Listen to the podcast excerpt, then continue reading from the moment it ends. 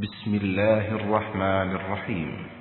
قل أعوذ برب الفلق من شر ما خلق ومن شر غاسق إذا وقب ومن شر النفاثات في العقد ومن شر حاسد إذا حسد.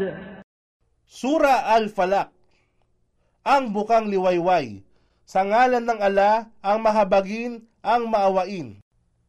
Sa kanyang sahi, si Muslim ay nagtala ayon sa mapananaligang pagsasalaysay ni Ukba bin Amir na ang sugo ng ala ay nagsabi, Hindi ba ninyo nakikita na mayroong ayat, talata ng Quran na ipinahayag sa akin ngayong gabi na ang katulad nito ay hindi pa nakikita o naipahayag kahit noong pa man.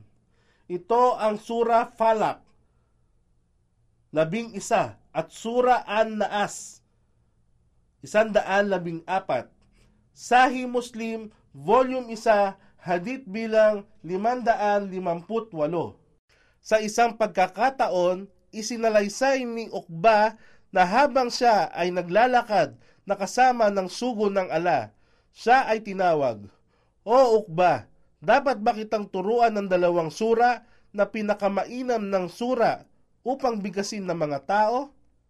Ako ay sumagot na, sabihin mo sa akin o sugo ng ala, kaya tinuruan niya akong bumigkas ng Sura Al-Falak at Sura An-Naas.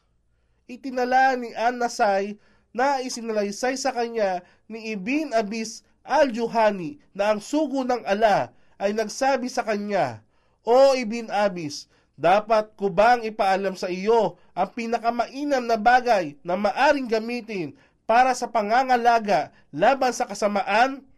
Siya ay sumagot, Sabihin mo sa akin, o sugo, ang ala. Ang sugo ng ala ay nagsabi at binigkas niya ang Sura Al-Falak at Sura An-Naas. Sabihin mo, ako ay humihingi ng pagligap sa Rab. Panginoon ng Falak, bukang liwayway. Laban sa kasamaan ng mga nilikhang bagay.